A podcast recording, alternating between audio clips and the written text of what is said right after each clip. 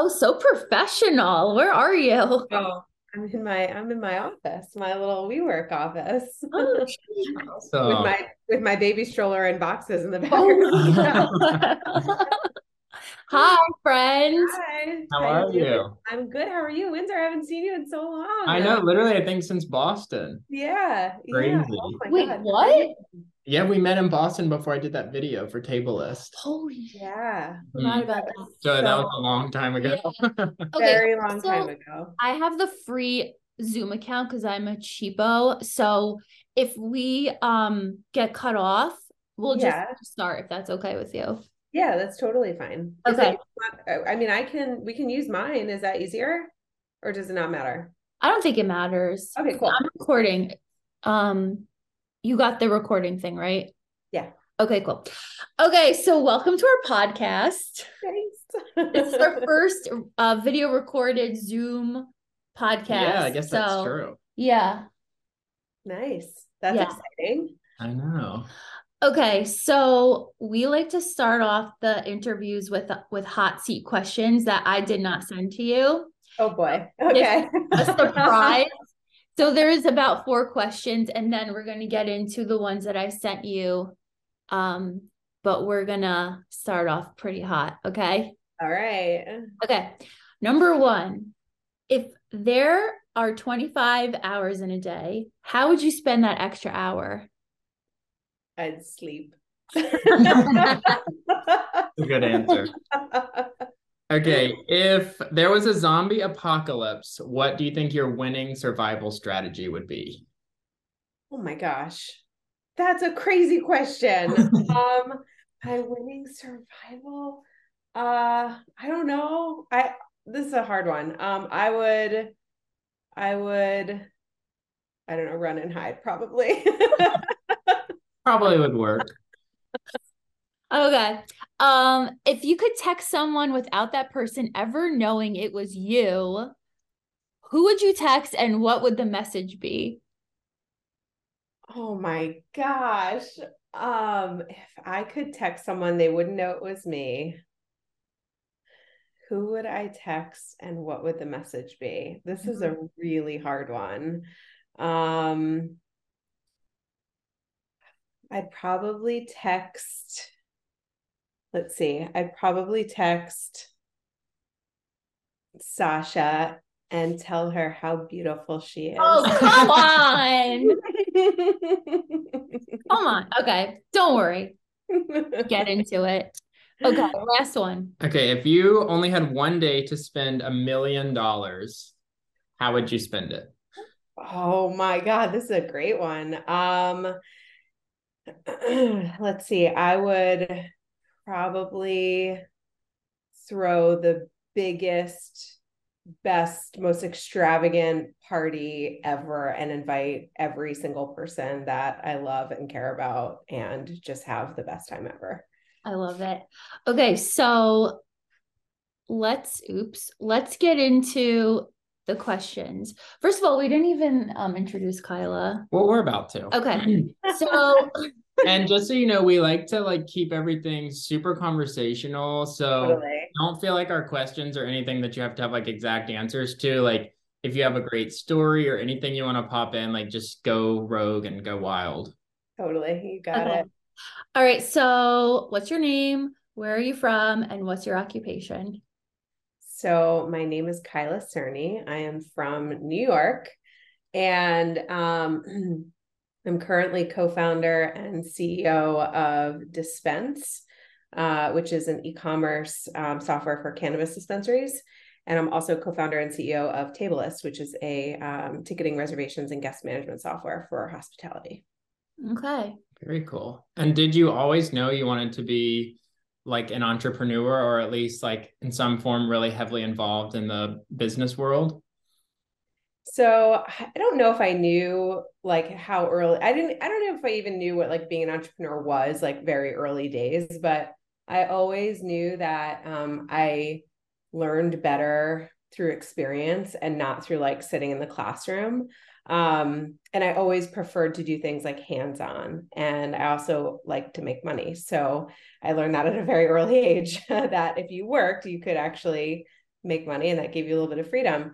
Um, so I like, yeah, I I think early on I knew what it meant to work hard and I was always kind of gravitating towards working more than um, you know, like writing papers or being in school. Like I was just like that more. Yeah. What was your first job? I worked, I was 12 years old. It was my summer going into sixth grade. Um, and I worked uh 40 hours a week at a travel agency for my summer break. Oh my gosh. and I made What? yeah, it was called Honey Travel. It was in Rye, New York.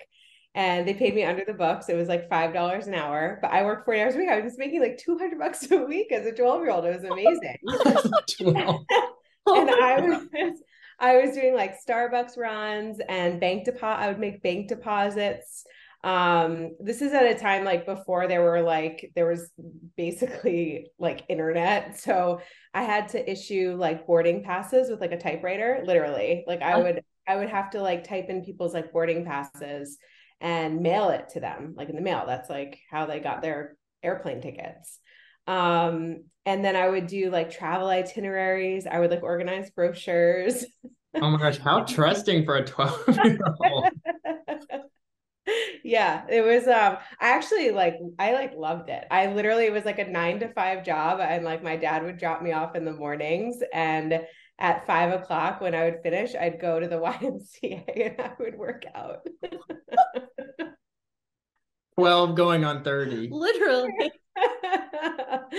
yeah. And it's, you know, it's crazy. It was like all my friends were like doing summertime things, you know, but I would get that like handwritten check at like the end of the week. And I'm like, I just got 200 bucks. Like, this is great, you know? I had so, no idea.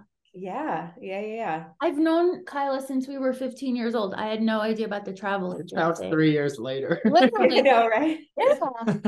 I, you know, it's it's like the reason why. So I grew up in in Rye, New York, which is like super, super like wealthy community, and but my parents weren't wealthy. Like I didn't have a lot. Um, I, I obviously like had a beautiful house and like, but by comparison to like everyone else in the town, it was like you know, we didn't have that much. Like all my friends were always going on these like luxurious vacations. Like I had never even been on a plane mm. yet.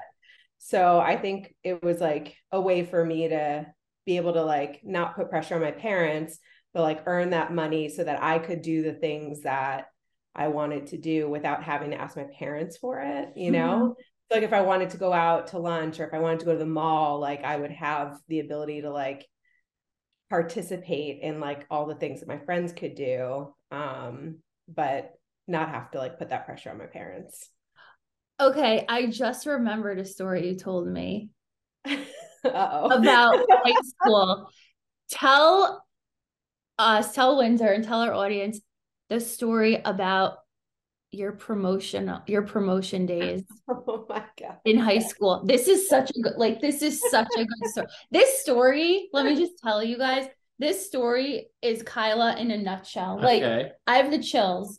Please tell oh my gosh. Well i hope yeah. So i um i was always like you know i spent like a huge part of my career in like hospitality right? But um so i was always like organizing stuff uh like parties and stuff when i was in high school i was like total like party girl um but so we were organizing like our after prom party for like our junior prom and i went into like an aol chat room and i met like a guy named NJ Nick, like that was like his handle. And he was like a club promoter in New York City.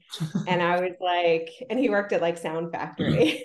I was like, I was like, hey, like I have like a hundred kids coming from Westchester and like we want to take a bus into the city and like go to a club for like after prom or whatever.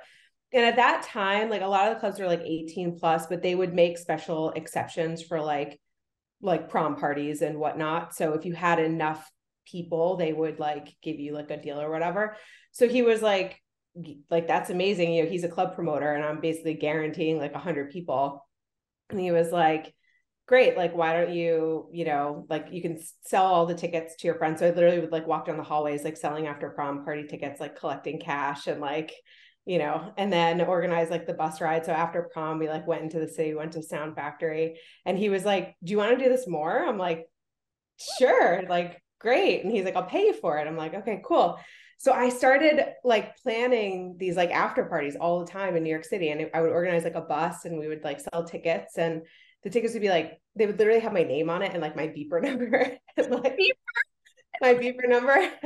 and, but it would be really cool events. It would be at like Club Exit with like Eminem or like Busta Rhymes or like Jennifer Lopez. Like the, they were all, I mean, think about the time. Like that's like, you know, like late 90s, like early 2000. Like that's like that's like you know going to like the best shows or whatever. So i would sell these tickets for like $75 a piece and i would get people from like all over westchester and we'd like take buses like into the city. And then at and we go to like these clubs and at the end of the night i would go into like the little office and they would get, pay me $10 a person. So if i was bringing wow. 100 people i would make you know a thousand dollars in cash. Wow. and they would um i would sit in like the little room with like the club owner. It was like so sketchy. And they would like count they would like count out the cash. They would like hand it to me. And everybody was happy. It was like my friends had like the best time ever. Like i loved it because i was like hosting and like organizing everything. Um but the craziest story is that i you know then obviously like went off went off to school. I moved to boston. I lived in Boston for like 15 years. Um, and I came back to New York to launch Tablelist here, which I'm sure we'll get into some of that.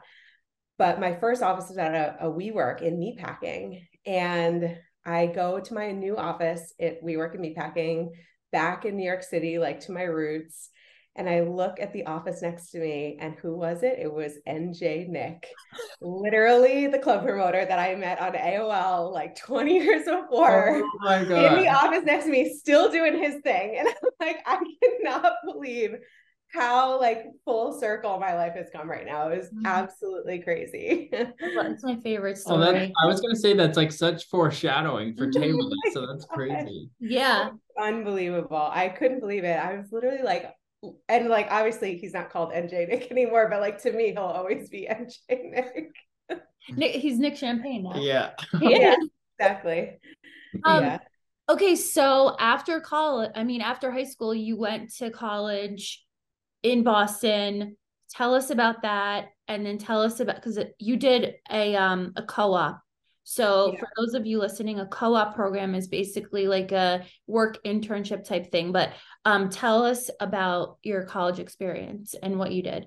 Yeah. So, uh, you know, because I knew early on that I really love working, it was like I found out about, Nor- I went to Northeastern, I found out about Northeastern's co op program, and it was different from like any other college I had even looked at. So, um, Northeastern's program is a five, it's a five year program, but they split it up by doing uh, six months school and then six months work, like paid work.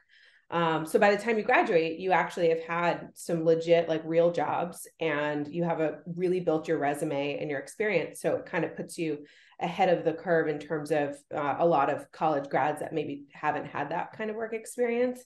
Um, so it was the only school I applied to. I didn't apply anywhere else. I literally only applied to Northeastern.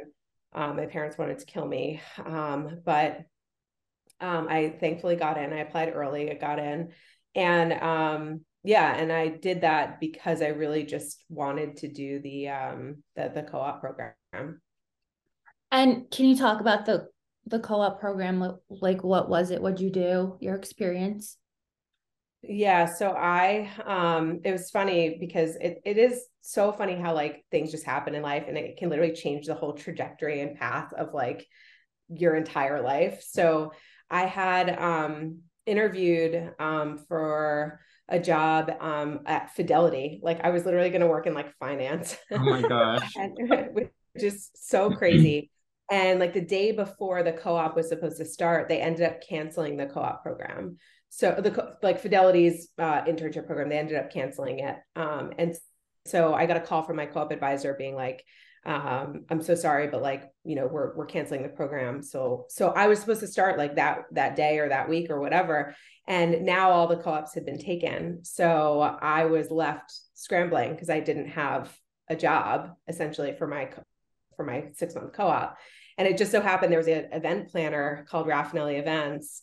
Uh, they were like the premier event planning company in all of the northeast and of course my background and you know loving like parties and whatever like that was that would be like my dream but they were like super unorganized and they didn't post their co-op position until like like literally like the very last minute so all the other jobs have been taken and then all of a sudden this one job comes in for this like event planning company mm-hmm. and my advisor called me right away and was like I think this could be like really great for you. So I went and interviewed and um, I ended up getting the job and I ended up actually staying with them for all four years, like through school. Um, wow. Um, like even when I was in school, I was still working, um, doing those events. So, yeah. And so were you an event planning major? I was an English major. no way. okay. I don't ask me why. It's like I, you know, I had like a really good professor when I was um, a freshman, a really good English professor. His name was Professor DeRoche. He was like this old, really old guy, but he was like very inspiring, like just his messaging and like the way he taught. And like, I really, really like felt like I learned a lot. And that, I think that's the thing that it's like, no matter what class it was or what subject, as long as, as long as I felt like I was like actually really learning something and wasn't just being like robotic, like learning like, you know multiple choice like memorization like if someone like inspired me then i was like oh this is the path i should go down right? Um and he was an english teacher so i ended up becoming an english major and I, I signed up for like all of his classes. Um it was a huge mistake It's like no one has the time to be an english major. It's like especially if you're working it's like you have to read like five novels a week. You have to like write all these oh papers. Oh it was like a disaster. Um but you know, it's, it's so, it is what it is. Through work, so through the internship at Rafanelli, did you meet any people that helped you with like your next path in life, like your Tablelist and what you're doing now, or what did yeah. you learn from Rafanelli? So crazy. So again, like everything kind of spun from that experience, right? Like I was working with some of the most influential people in all of Boston, some of them like in the world or in the country, like, you know, billionaires like Robert Kraft. And um, one of our clients was the guy that invented the magnetic strip on the back of a credit card. So you can imagine wow. like, that, that, kind of, so it's like, you know, that kind of clientele, like, you know, but, but it was like really high pressure. So you're doing like you know million dollar events that it's like super high pressure very like detail oriented um, but through that experience i met a you know a crazy amount of people and i really like expanded my network and i was still really young you know? So i was planning like super bowl ring ceremonies and i was 21 years old um, which was really cool but it was also like uh, it was it was very stressful. Um, so i think it's like i always use that the example of like you know so many at the time it was a lot of women that would like come in a lot of like young girls that would come in to like interview for like event planning positions and they really like envisioned it being like Jennifer Lopez and like the wedding planner and it's like oh it's not that. Like you were on your feet like 23 hours a day like doing some of the craziest things you've like ever could have imagined doing to like make these events happen successfully. Um but what was really cool is like so i actually uh, i had t- I took like a year to kind of learn accounting. So i worked under the cfo because um, i really wanted to learn how to like you know i was an english major. I wasn't getting that experience at school. So i really wanted to learn how to like budget for events. Um, and the cfo his name was ken and this will be relevant in a minute.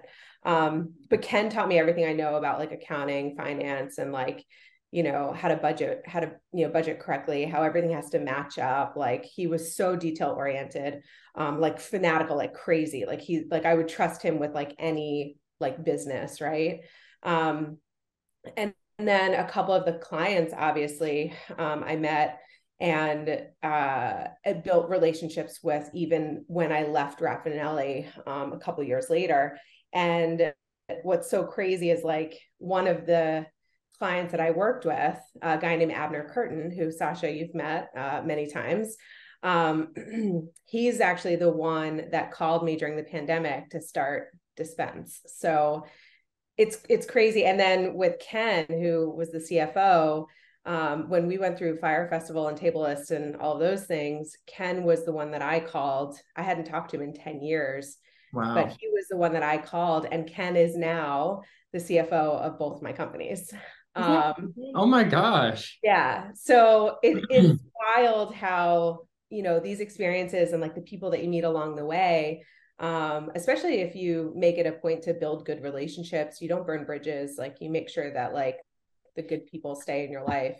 Um, it's really crazy how like it all kind of leads to like your next path. Mm-hmm. So okay, I know your life story, but I just I'm trying to create like a timeline because yeah. it connects just like how you explained. So after yeah. Rafanelli, after school, then mm-hmm. what did you do after school? What was your next? So I was working.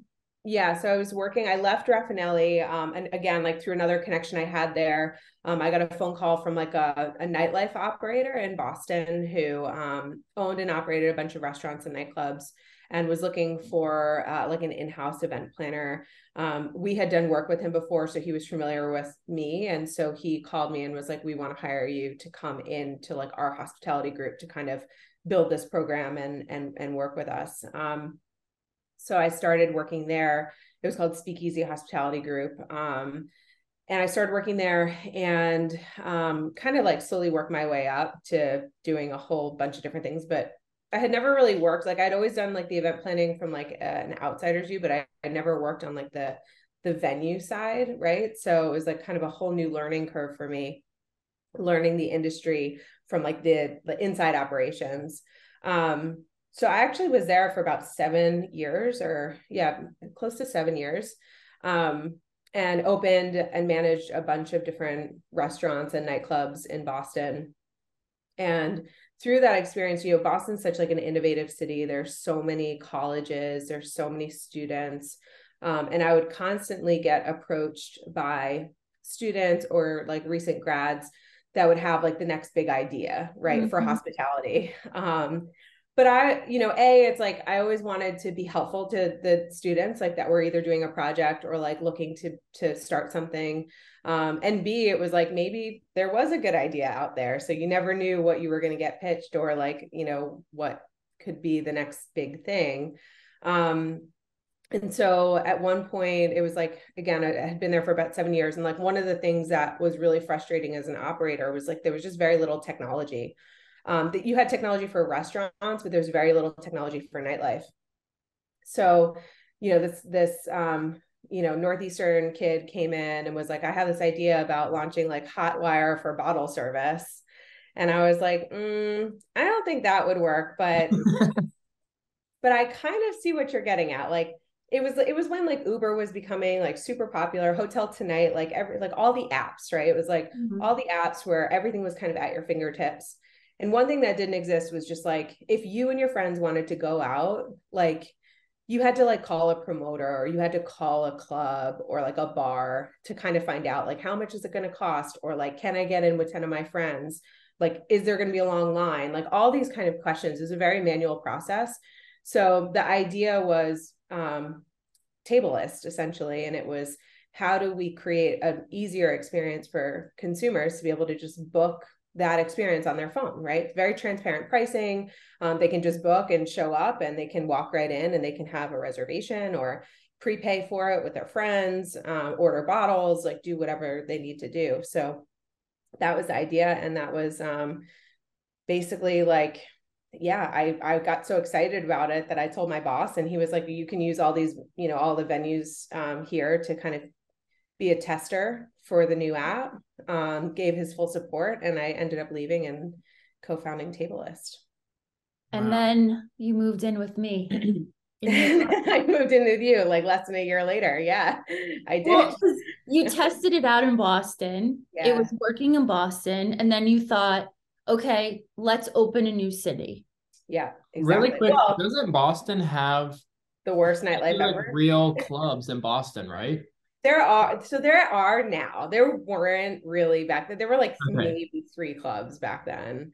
There were a lot of like places to go out. So I think we had like 30 venues in Boston or something. Mm-hmm. Um, but you know, if you're going to prove a concept for nightlife, it's like if it's going to work, it, it has to work in a real city, you know, like, yeah.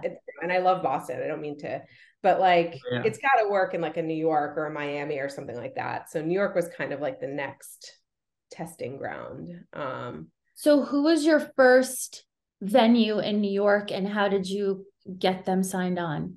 Oh my God, Sasha, do you, I don't know if you remember this. I do. I just want you to tell the story. I was like really I, I don't even know if I remember who the official first venue was. I think it was the box, maybe. Um that's, oh, that's a hard huge. one. Yeah. Oh my god, huge. Yeah.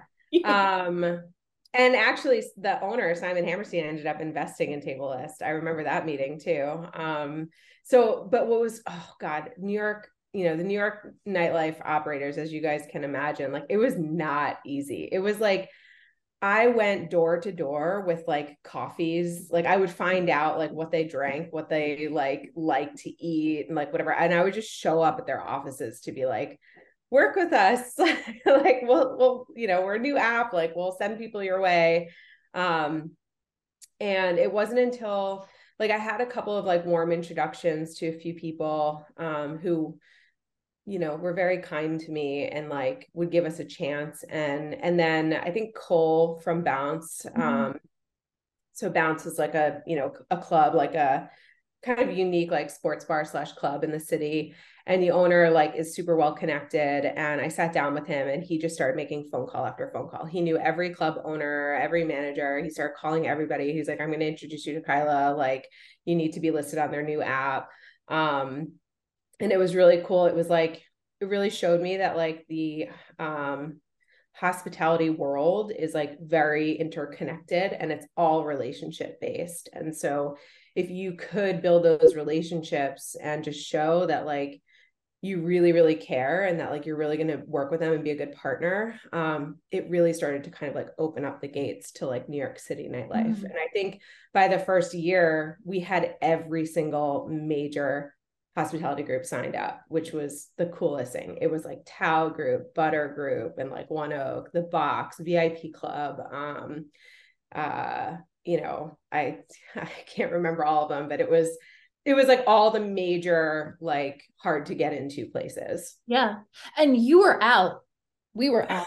She was dragging me out. Not that I, I had taking you out every night with me. every night, like we were living in my studio, basically, apartment. And Kyla lived in a uh, carry-on suitcase for what, two years? Oh my god. That's all I had. That's Literally, I would wear like the same the same black dress, like black dress, yeah. Go a meeting, and then I would just go out in that same dress. Yeah. oh my gosh, like Jenny Humphrey, Gossip Girl, when she like moves out with her son oh, yeah. in New York. Oh yeah, I, I, was like, and a lot of times too, it was like you know, yeah, I would go out, I would have like sneakers on or like I just, you know, but you, it wouldn't matter. Like I wouldn't have time to go home. My office is in meatpacking. So I was like right there. So it'd be like, I go down to like Bagatelle and then I would like make my rounds around like meatpacking and just like be checking on clients and like checking on venues, like making sure everything's going smoothly. I mean, it was so much like hands on stuff, but it was super fun. Yeah. It was super fun because like I could bring all my friends with me. Like part of part of like doing what we did was that like I had to host and like show up, you know. At the time it's like, you know, you're single, you've got your girlfriends with you, you're in New York and like you're going out to all the clubs. Like it was awesome. It was awesome. It was amazing. It was a good time. All right. So Tablelist is booming in New York City. Let's talk about Fyre Festival. oh, Fyre Festival. Yeah.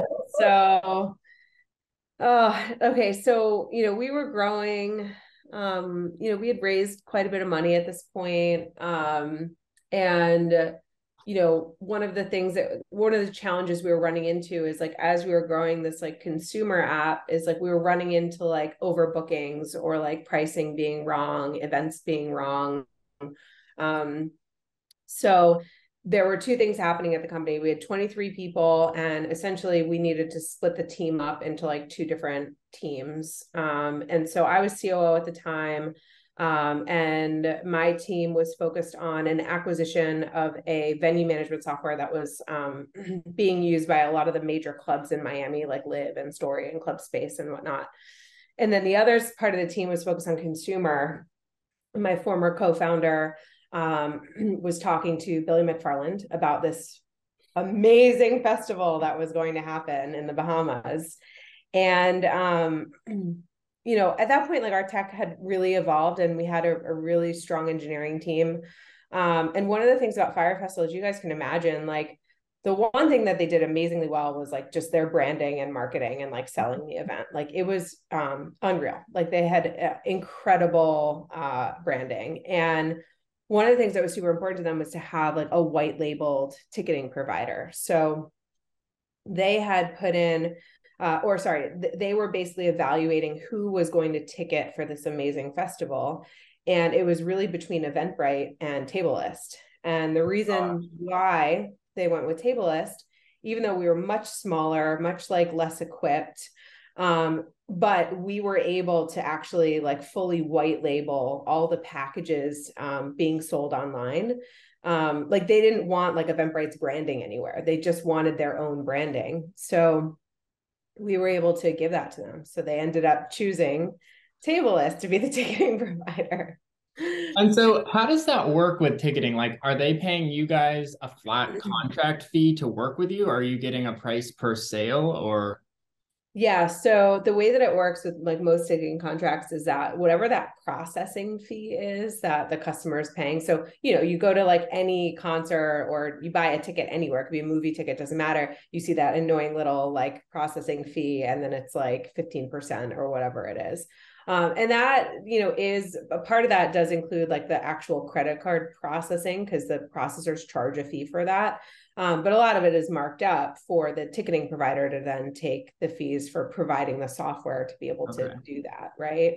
So the way it was structured was that Tablelist would make a small fee um, of the processing fee for every ticket sold to Fyre Festival. But the caveat is that with very large scale events, um, typically what happens is you know the money that's being sold is leading up to the event. So the event hasn't happened yet as people are buying tickets right? And usually with like the larger ticketing companies um, they they're passing those funds on to the organizer even though the event hasn't happened yet and that's like very risky as you, you will hear in the next part of the story. So imagine right like we're selling all these tickets millions of dollars of tickets and we're then depositing the funds into the Fyre Festival's like bank account um, before the event even happens. But it's it's very common in festivals for this to happen because the festivals need to put down payments on deposits for vendors for artists for you know um, food like what, whatever is being provided like a lot of those vendors like require those deposits. So they need that upfront money uh, and cash flow to be able to like actually plan the festival. The thing is is that like eventbrite has insurance for that. Eventbrite has like you know uh plans in place for that. Like we at Tablelist did not because we were a small little startup 23 23 person startup so um it was one of those things where you know, in hindsight, it's like, why would we ever have done that? Um, because then, as everyone knows, you know, shit hit the fan. The festival uh, ended up being like a total bust. And the first thing that everybody's doing is requesting a refund um, or they're charging it back.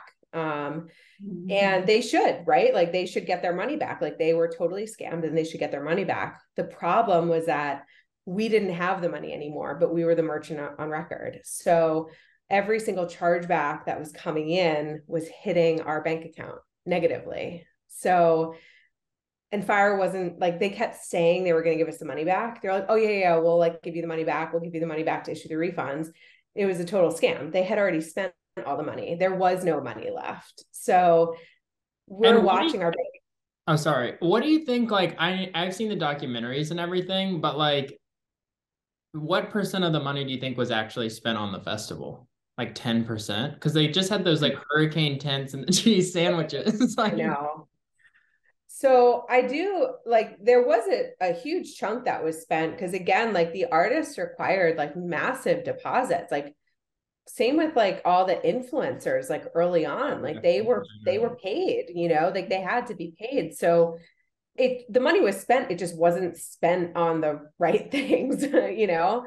Um i don't think billy just like pocketed all the money. I think he certainly has made a lot of money off of like all of his fraudulent activities over the years but like the the, the there was just no way that they were going to be able to pull off the things that they said they could i mean they were like selling people these like yacht experiences and there were no yachts. Like there were like people were booking like a $75,000 like yacht rental for 2 days and like there were no yachts. Like i think the intention was that they'd find them. If like someone paid 75k that they could like scramble it together and like find a yacht but like they they didn't. They couldn't. Um so it was like everything was kind of just like, oh, Billy was going to figure it out on the fly. But like, you can't plan a festival like that.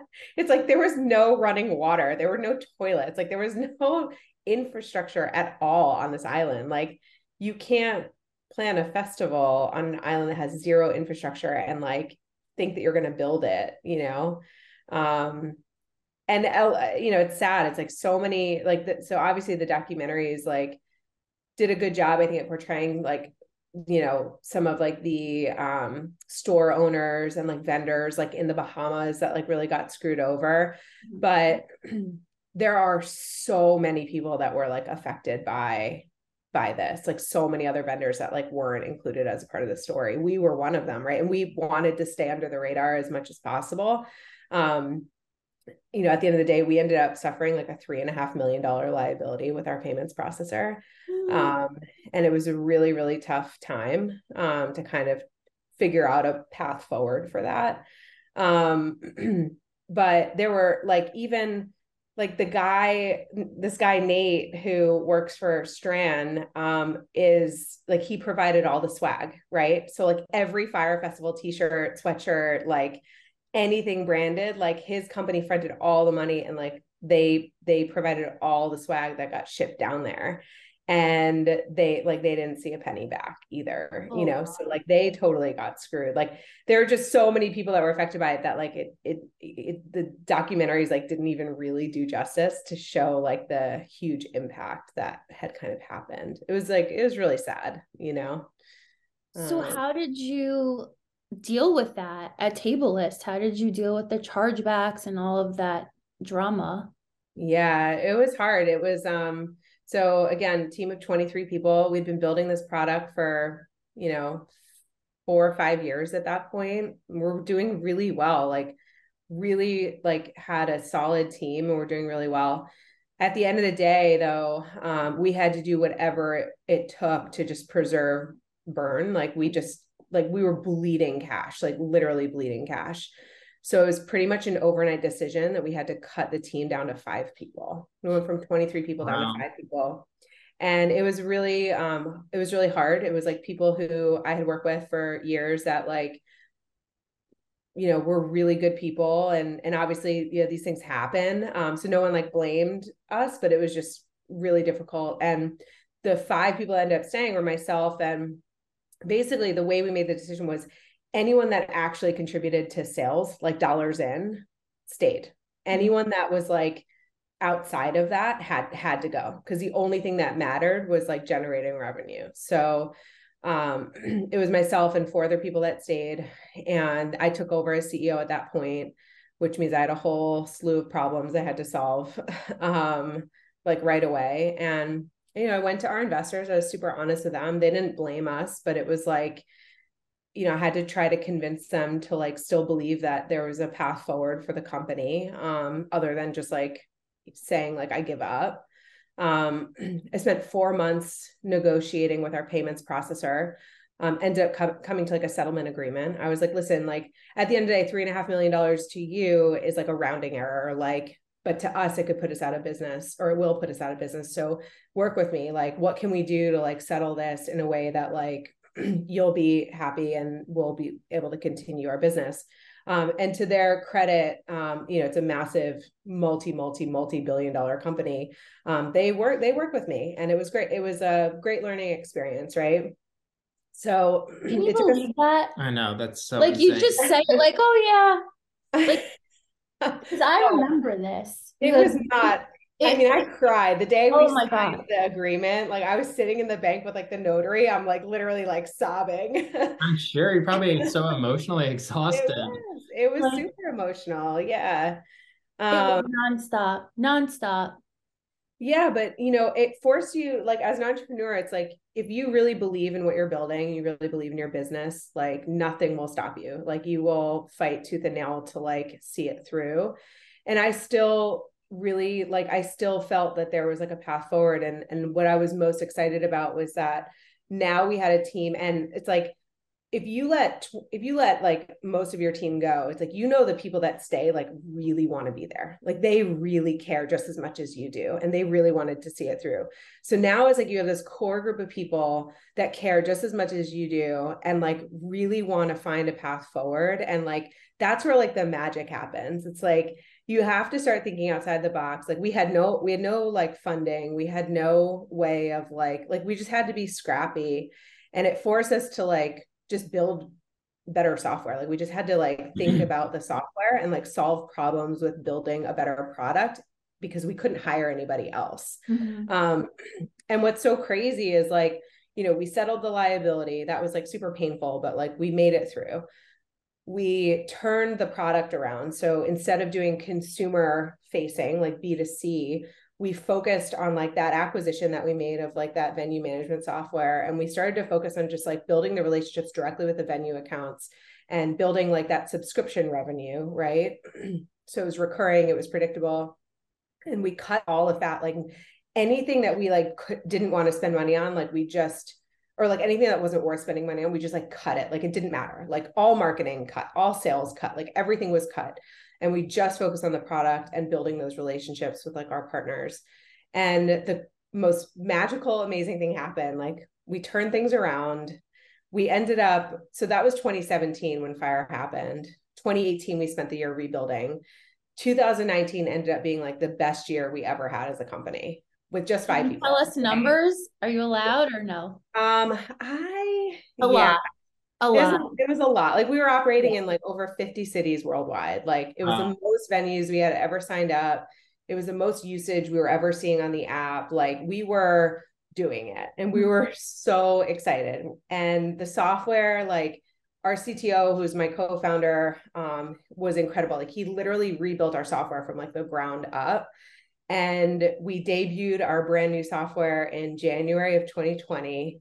Oh, God. And we were so excited. and then COVID hit and Virgin shut everything down. Hospitality, like well, and like in the big cities too, they had the longest restrictions as well because we were in, LA, in New York, everywhere.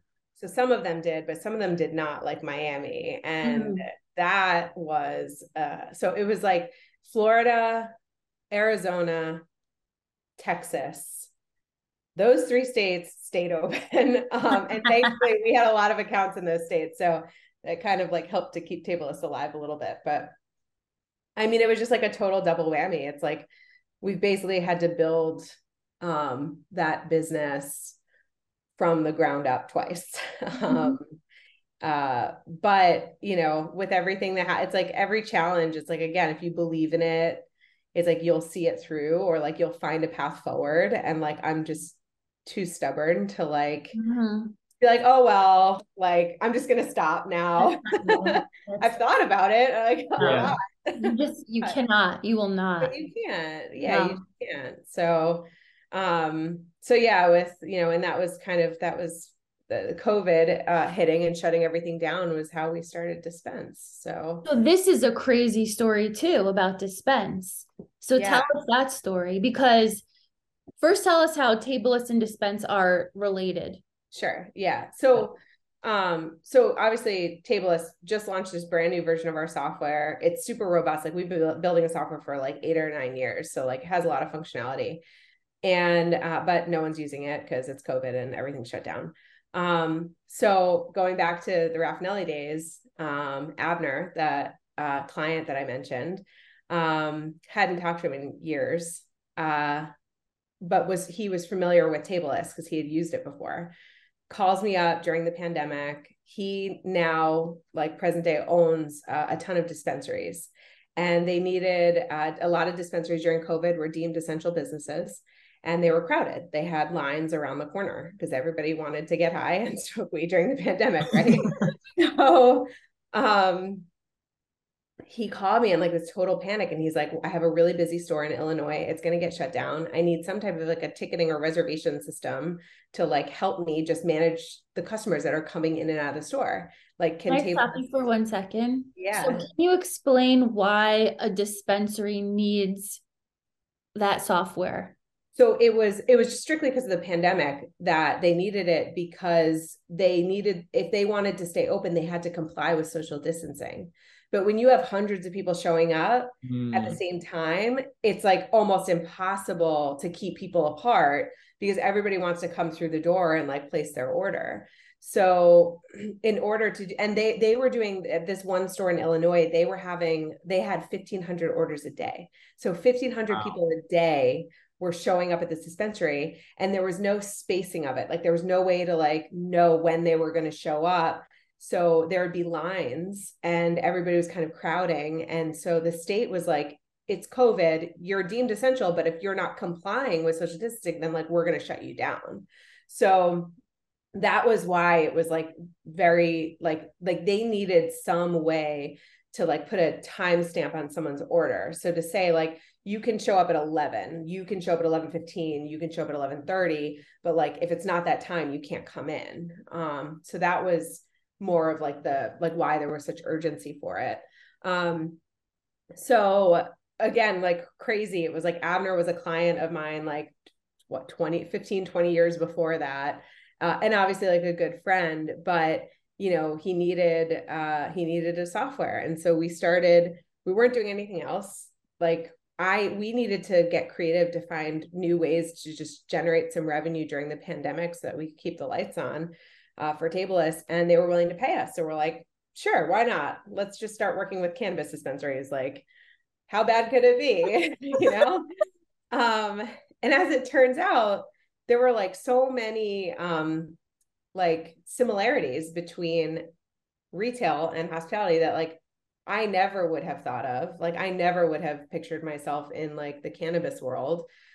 Um, but there were so many similarities. Like uh, customers are, are very like high touch in cannabis. Um, a lot of customers are still learning about cannabis and like how it can benefit them and like what products are available. It's the same as hospitality. Like people have a lot of questions when they want to plan their birthday party, right? So um, in the back end of, of Tablelist, there were actually a lot of features that the dispensary operators were using and they were like wow this feature is really cool like can you tweak it a little so it's like more relevant to you know to us as opposed to like a, a nightclub or whatever. Um and so we just started doing that. Like we just started working with them and like learning about it and started learning more about like the cannabis space realized that there was like very little like good technology. Um it was still it's still such like a nascent industry right? Um, and realized that there was just like a massive opportunity. So we decided to spin out a new company called Dispense, um, using a bulk of like the Tablelist IP, right? First, but then it changed very quickly, like after we kind of split it off. Um, we raised a, a, round of funding from a, from some really good VCs, um, hired a team, and you know we had one customer um, and in less than i don't know eight or nine months it grew to over 130 customers. Oh, um, wow. and a lot of you know we're now dispense is now operating in 16 states. Um, we've got hundreds of retailers using dispense as a software. Um, and then while that was happening while we were like hospitality shut down so we're like oh let's do dispense right so we're doing dispense and now all of a sudden hospitality is coming back online.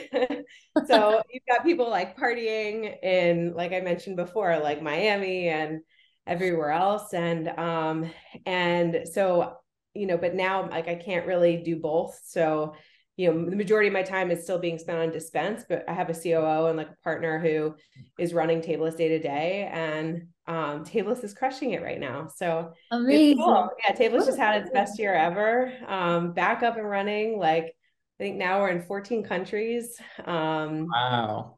It's really cool. To, it's really cool to see. So, you know, see, it's like these terrible things can happen. You can you can like these horrible setbacks that feel like you're never going to get through them but then like you know something if you like keep kind of pushing through it's like something really positive can come out of it so so what do you think is next? Oh, i don't know. I'm, I'm seven months pregnant right now so next a baby. next, a baby. Yeah i'm gonna have an, another baby. Um but um yeah i think for us like you know it's like we'll continue to grow both companies. Um i'll you know mainly focus my time on dispense but uh we'll continue to grow both companies and we'll see you know we'll see where it goes. So and then i have a quick question about like on the technology side mm-hmm. obviously you have experts that are in there but do you guys have like trend forecasters or people that are predicting like i feel like like with the rise of like TikTok and AI and like all these different platforms, it's like you probably things are probably coming at you guys all the time of just like user interaction or ways that people are evolving or like younger generations are evolving with how they use things.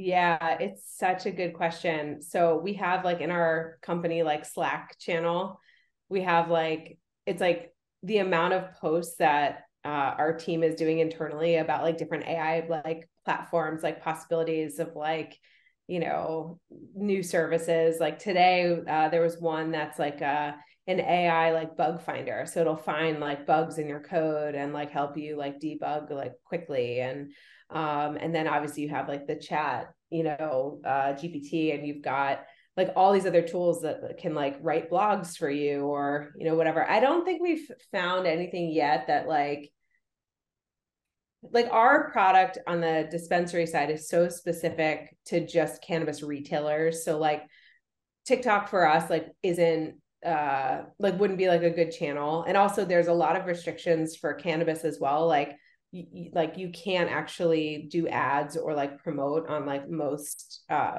platforms. Twitter is the first one that just came out with recent news that now you can actually do cannabis ads um wow.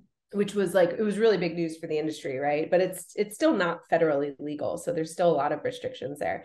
But as far as like a lot of those tools like we're constantly looking out for like what could help us um but it's mostly like content related or like you know product related um not necessarily like sales related at this point um, so are so. people just coming to you by word of mouth or how's it working with the cannabis side? Yeah, so on the cannabis side, it's mostly uh, referral based. So, you know, one thing about the cannabis industry is that like uh the the market's like very fragmented right? Because it's not federally legal. So every state has its own regulations has its own technologies. So what we've done is we've we're kind of like neutral. Like we'll integrate with any with anyone like any point of sale any payments provider. Um and because of that we give retailers a choice. We're like you can choose whoever you want to work with. Like if you use dispense you can then pick your tech stack right? You can choose like the best provider for you um, and so what's what that's allowed us to do is actually leverage a lot of those partnerships from those integrations to be um, like the number one referral partner for like an e-commerce solution um, so that's mainly like where all of our sales are coming from. We do spend a lot of time on like our SEO, like that's mm-hmm. super important. Um, and we try to drive like more organic traffic that way. But you know, we're still pretty young. We we don't have like a we only have one salesperson at this point. Wow. Um, and like majority of like our sales have just been through like referrals or inbound. Wow. You could write a book. I know. I, so I've thought of a title already. You want to share it? Yeah, I'll share it. Okay. I thought it was a secret for some reason, but no, I could totally oh, share it. Okay, share it. So it's going to be called Baptism by Fire. Oh, uh, becoming a CEO for the first time. oh my gosh, that is I brilliant. It. I love it. Thank you so much for taking the time out and talking with us and sharing all this stuff. I mean, this is like you couldn't you couldn't make this up. I, I know. Mean. but it's I think what's so interesting about it is yours, it's kind of like watching like a TV show or something. It's so relatable, I feel like, to so many small business owners. You're just on this like massive scale of these like these really public events and all this stuff that's so crazy. but I feel like to your point earlier, it's like that's what even when you're talking about school and like just pushing through, it's like that's what I think separates small business owners and just entrepreneurs in general because people have for lack of a better word like a fire in them to be like I want to make this happen. Totally. And like we talk about all the time like new people getting involved in things like small things reaching out to like venture capitalists or whatever it's like even getting that first meeting started seems like you have a thousand barriers in front of you mm-hmm. so i don't i think like as wild as your stories are like anyone would want to engage and read with like read with your content because it's so relatable uh-huh totally yeah i mean every like entrepreneur that i know has some version of like what I've gone through, right? Just in different terms or different contexts or whatever. And if you are a true like entrepreneur and you really believe in whatever it is you're building, selling, you know, uh what like whatever you want to do, then like you you know you just have to like see it through like you just you just have to keep going you have to mm-hmm. keep going there's no other choice um it's true yeah that's it yeah I know. I think about it's like, could I actually sit behind a desk like nine to five and like do like the corporate thing? I don't know. I don't think I don't think I get I get like the appeal to it, you know, but um but I don't know. I just don't think it would be for me. no. No. You gotta spread your wings. Yeah. Totally. Totally.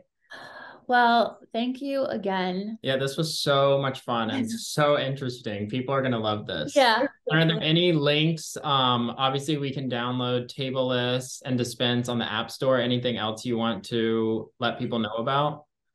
No, I yeah, dispenseapp.com. That's really more for, you know, retailers. Uh, so if anyone knows any dispensary owners, let me know. Um, and then uh and then yeah, then there's Tablelist, but that's that's about it. Great. Well, we'll link everything yeah. too. So yeah. Cool. All right, guys. Thank you so much. You too. You. Bye. Bye. Bye. Bye.